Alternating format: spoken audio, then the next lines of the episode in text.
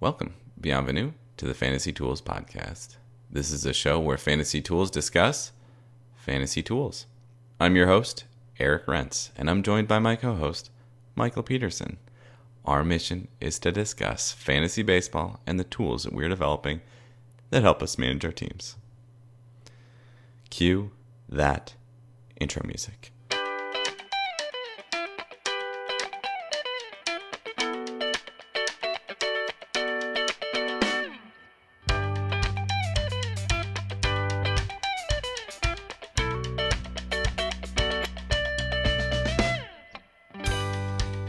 So I appreciate that you put that we should bat around some TGFBI on the outline this week because a momentous occasion occurred. Oh, did you pass me? I did not pass you. I passed you in two categories, which is important, but we're both sub 100 now. At this point, I think it would be difficult for you to fall out of the top 100. Yeah. Well, I can I can figure out how to. Oh, I mean, I, I think you certainly could, but this is like the slog part of the season, right? Where we just have to, you just have to pay attention. And my algorithmic management is what's doing it. Like my just drop the guy that has the lowest at bats for whoever has the most at bats on the waiver wire has just been paying off in spades. Just move on up. Yeah, that's uh, uh, plate appearances are king in a in leagues that are this deep. It's been well that coupled with a a great course correction from my Bastardo team has actually meant some successes. Yeah, though I am wow, my trying to add some extra starts has destroyed. Well, should we uh, should we think about real baseball for a minute? Let's do it. I'm also heartened to see that you wanted to put MLB playoff seeding predictions in here because I'll talk about MLB playoff seeding predictions. End of the year, uh, who wins each division in the AL and who are the two wildcard teams? I mean, AL East and West are are done, right? Yankees and Astros, yep. That's done. I am totally confident that the Twins are going to just stumble their way into winning the Central. Oh, you think they can? No, Oh, I do. Okay. All right. Do I should I be contrarian and say the Indians are going to pass them? I mean, you can if you want, but they're not going to. You know what? I'm going to. Yeah, I'm going to say it. I'm going to say the Indians are going to pass them. Now, I will say so. So the question is, are you willing to to swap me on this? Because I'm going to say that it's Tampa Bay and Cleveland as the wild card. I think the A's are going to head to Minnesota for that wild card game. Frankly, it would be hard for anyone else to unseat that Central Division spot. I mean, there's there's a good. I mean, because if the Indians pass the Twins, then a lot has gone right for Cleveland. I don't think that it's about. I think that the your team is going to end the year going 500, probably 500 through the end of the year, and I think that they're still going to be able to make the playoffs. They're going to make the playoffs. I'm not saying they're dropping out of that. I mean, come on, they play Kansas City and and Detroit. If they go 500 for the rest of the year, then they're going to have 95 wins. All right, let's do NL. I think NL, except again, East and West are set. Like Dodgers, you know, I don't know, put the X next to their name, right? Atlanta, it seems I feel pretty confident there. Mm, I I wouldn't I wouldn't write I wouldn't put that down in pen yet. No, not pen, but but I'm pretty confident there. And I am bullish on the Cubs. The standings right now, you think are going to be the standings at the end of the year? I mean, I think that the wild card in the NL is wide open between Oh yeah, between Nationals, Phillies, Cardinals, and and Brewers. I'm I'm gonna leave the Mets out of that one. I think Washington is going to be in. I I think. I okay. Let's. It's Washington and Chicago are going to be in the wild card game, and the Nationals are going to figure out a way to lose it. All right, I'll give you that. I'm inclined to agree. All right.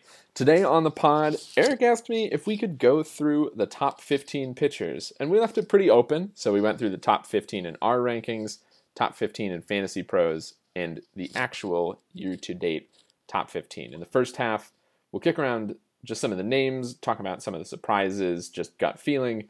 Second half, we'll actually marry this with a little bit of StatCast, looking at one selection of top 15s, see if we have anything to learn from that.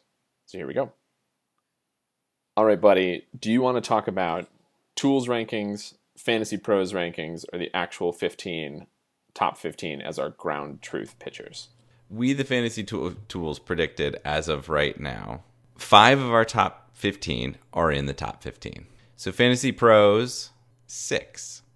Uh, seven. I'm sorry. We have seven. Seven the of the yeah. Fantasy Pros top 15 are in the top current top 15.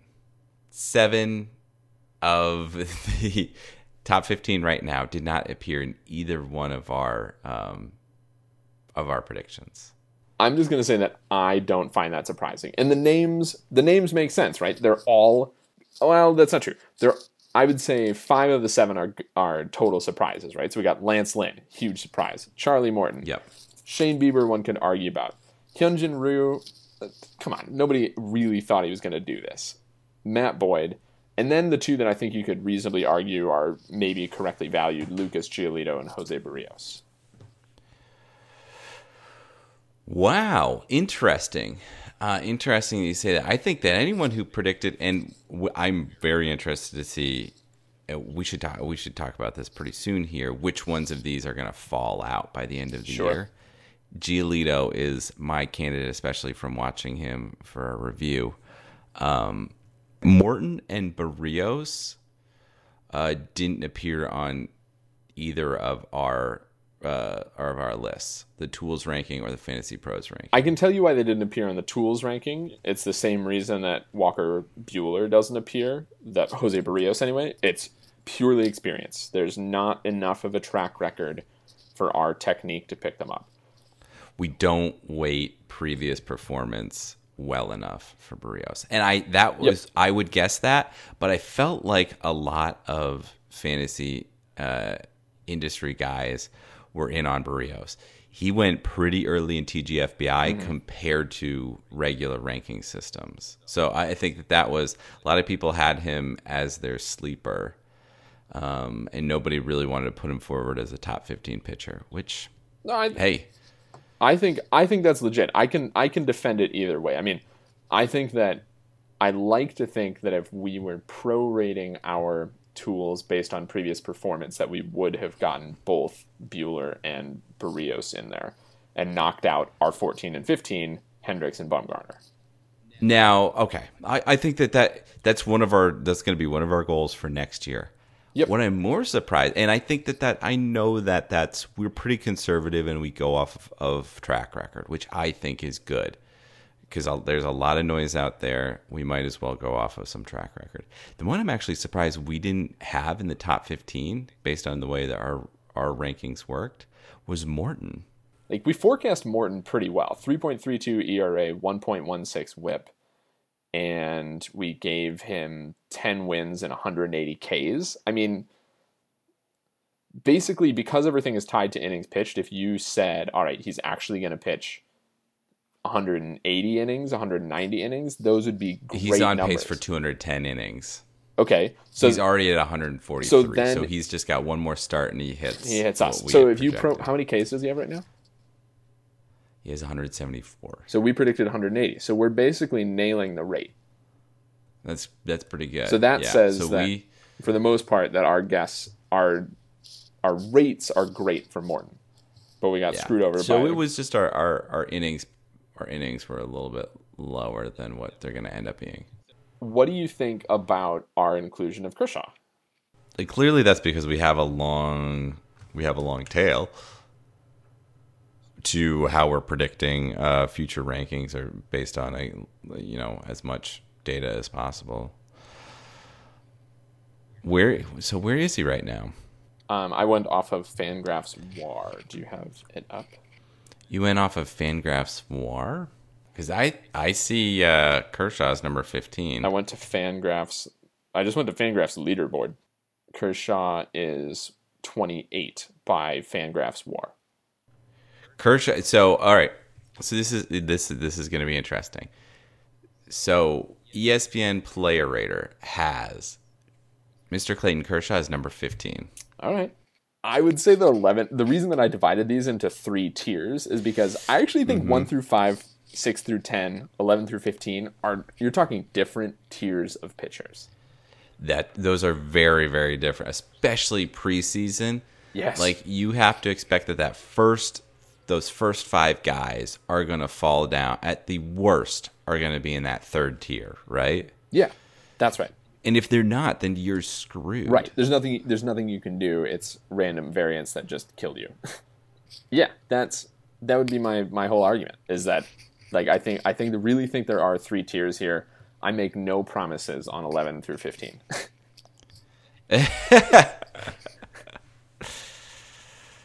You make no promises. Yeah, that's where the it's the, the deviation kind of yeah. The sigmas increase. Yeah, I, I just I don't think I really don't think we can make any promises on 11 through 15. And you could you can sneak in a bunch of guys. I mean, 16 is Syndergaard, and the, and according to War, I mean, you could throw him in there, right? You know, I don't know, sure.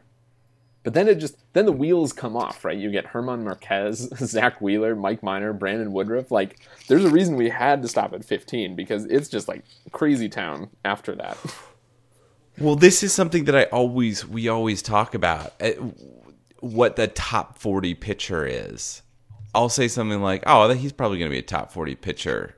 And you're like, "That's ridiculous." And it's I know. like, "Okay. Well, who's top pitcher number 40 right now is Madison Bumgarner, but he's sandwiched between Kyle Gibson is number 38 and Ryan Yarbrough is number 41. I would so I would not even rank Ryan Yarbrough, but yeah, I mean in, in terms of like as a as a starting pitcher go. But if you if you went off Fangraphs WAR, Mike Fiers, you know, like Michael Pineda, Tanner Roark, like they're in that range. That's insane. Frankie Montas is number 33 in ESPN That's Player crazy. Rater. Well, he's, he got that. Get him for that one more start that he might get. Yeah, he's just going to keep falling. Just in free fall. Uh, all right, let's. Uh, you want to take a break and then diagnose what's wrong with some of the top fifteen? It's- one of them I know it's wrong. Well, okay.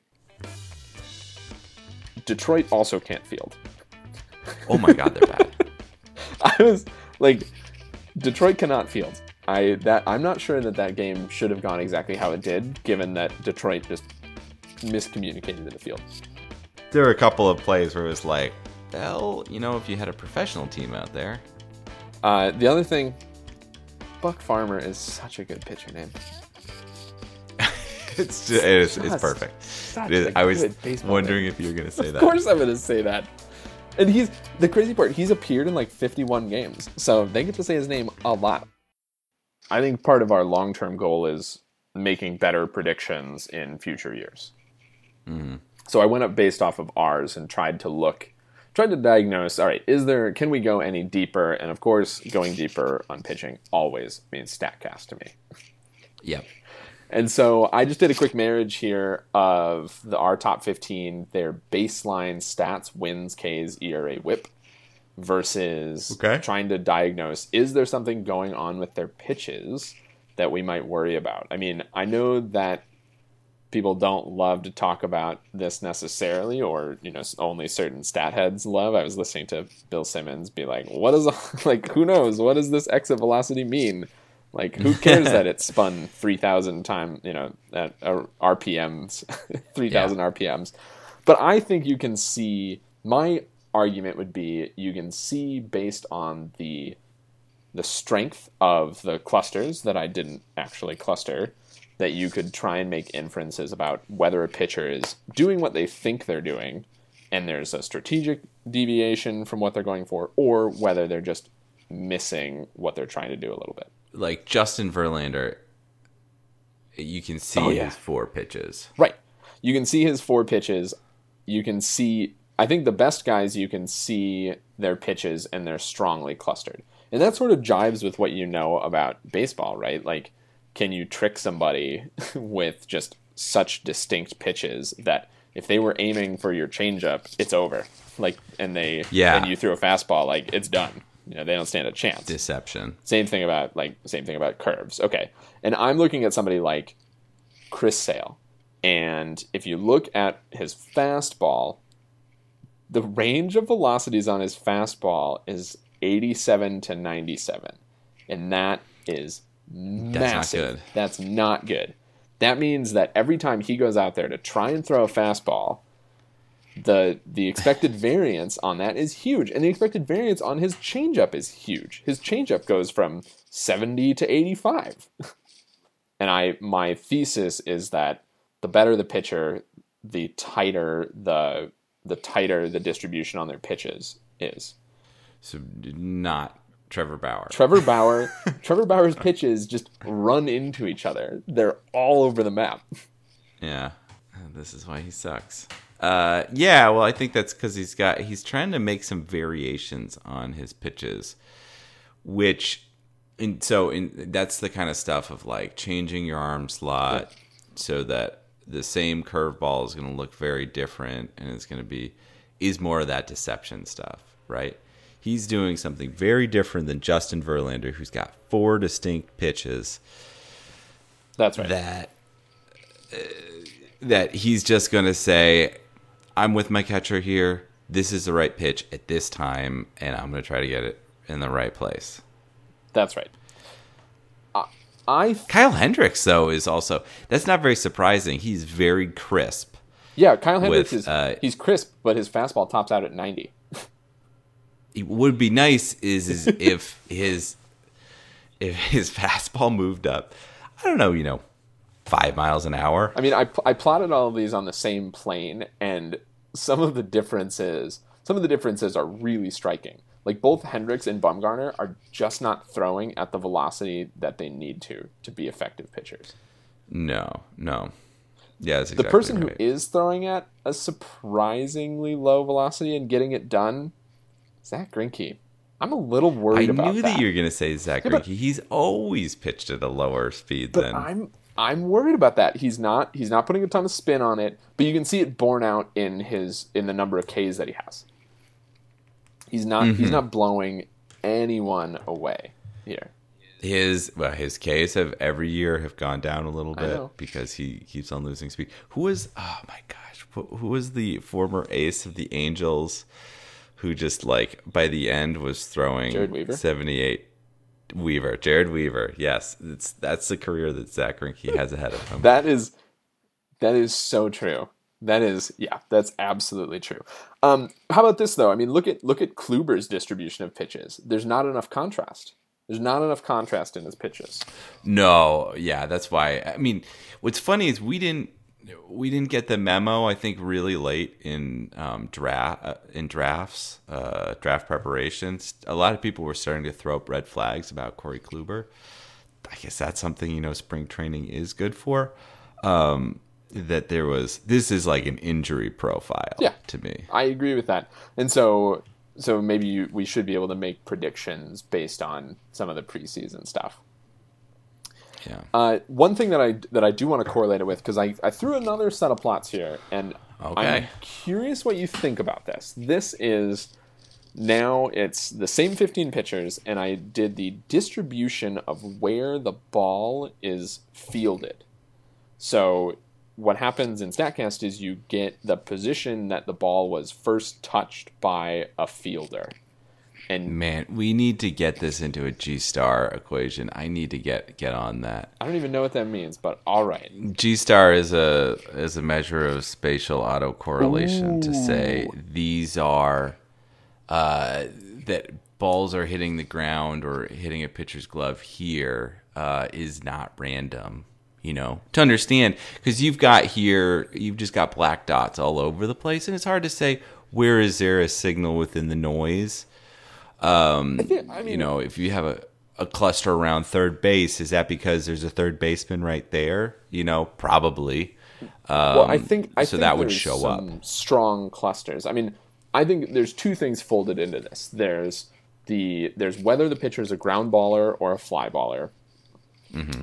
Uh, whether you can sort of see whether they're getting whether they're pitching to contact or pitching for Ks based on the number of points there are.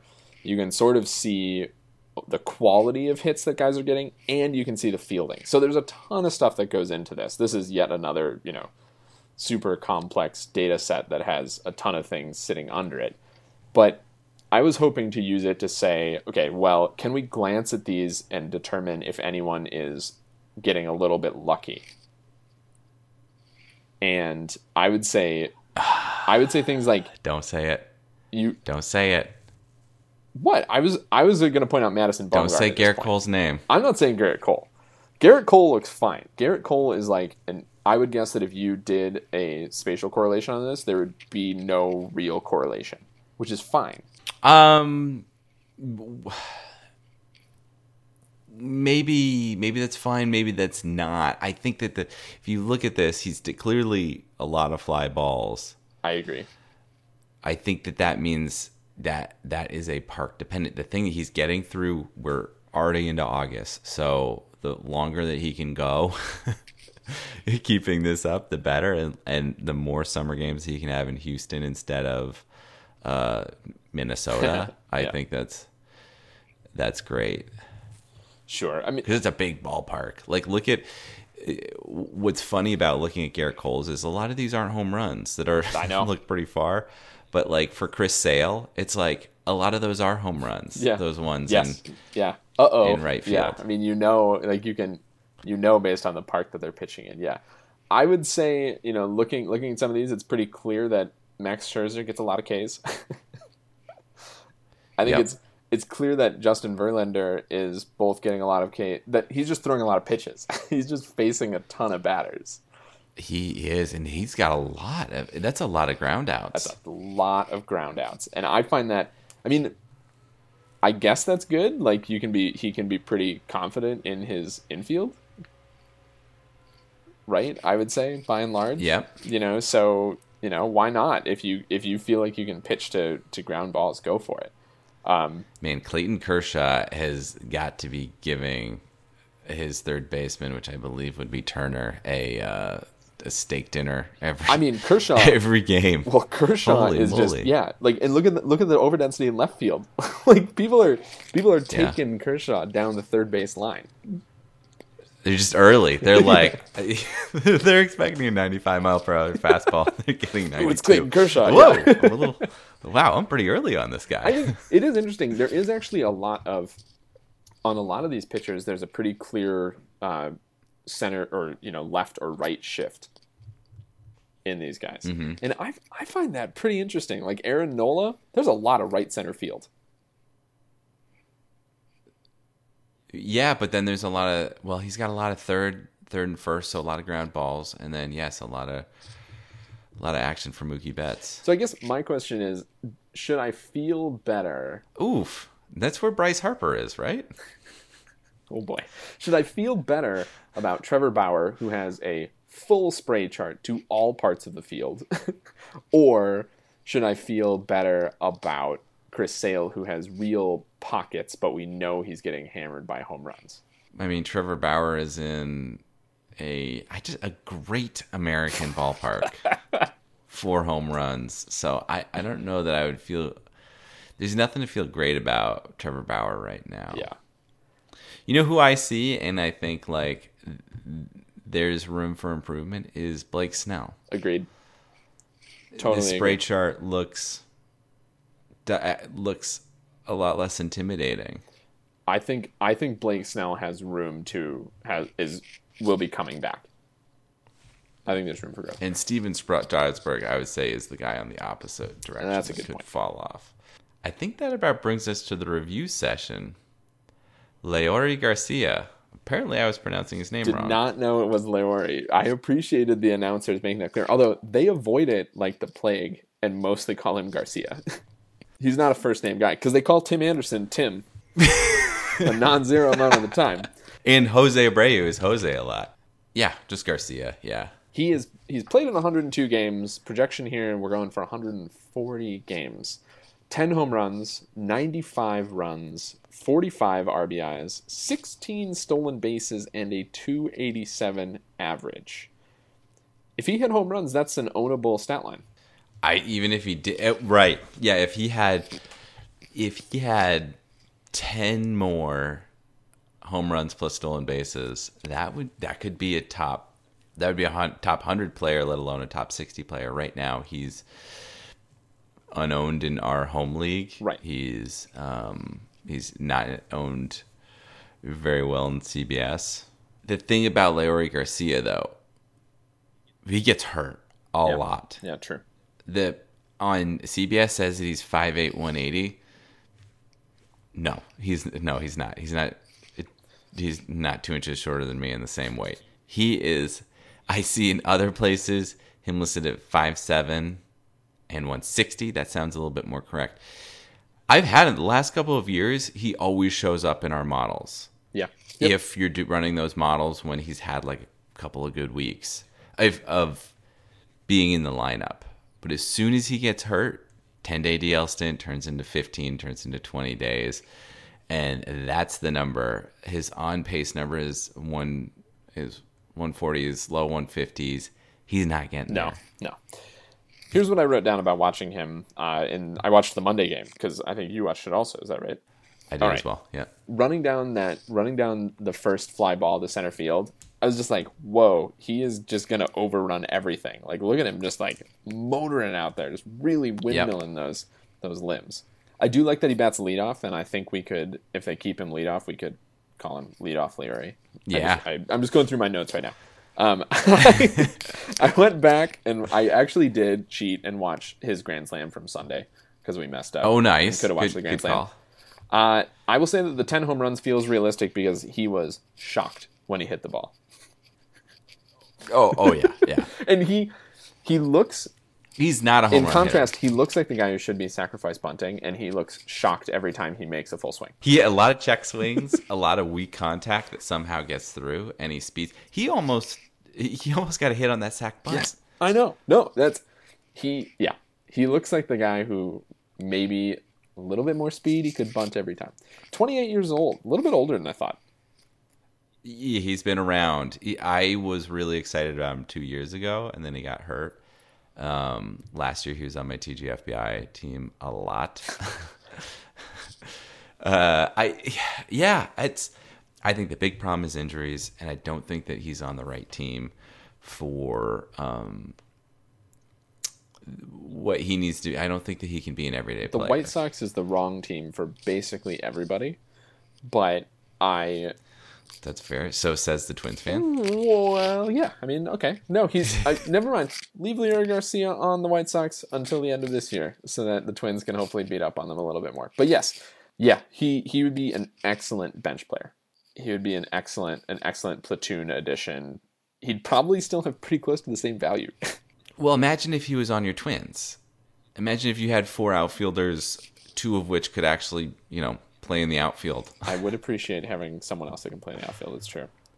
I gotta say, um, the AL Central probably has the most quintessential announcers across across the the uh, league, right? Um, just the two announcers. I was listening. Were you listening to the White Sox or the I listen to the, the White Tigers. Sox. I listen to the White Sox too. Just so quintessential baseball announcers. And one of them near the end of the game on Jimenez said, um, he's had a passing acquaintance with the strike zone. I do love that.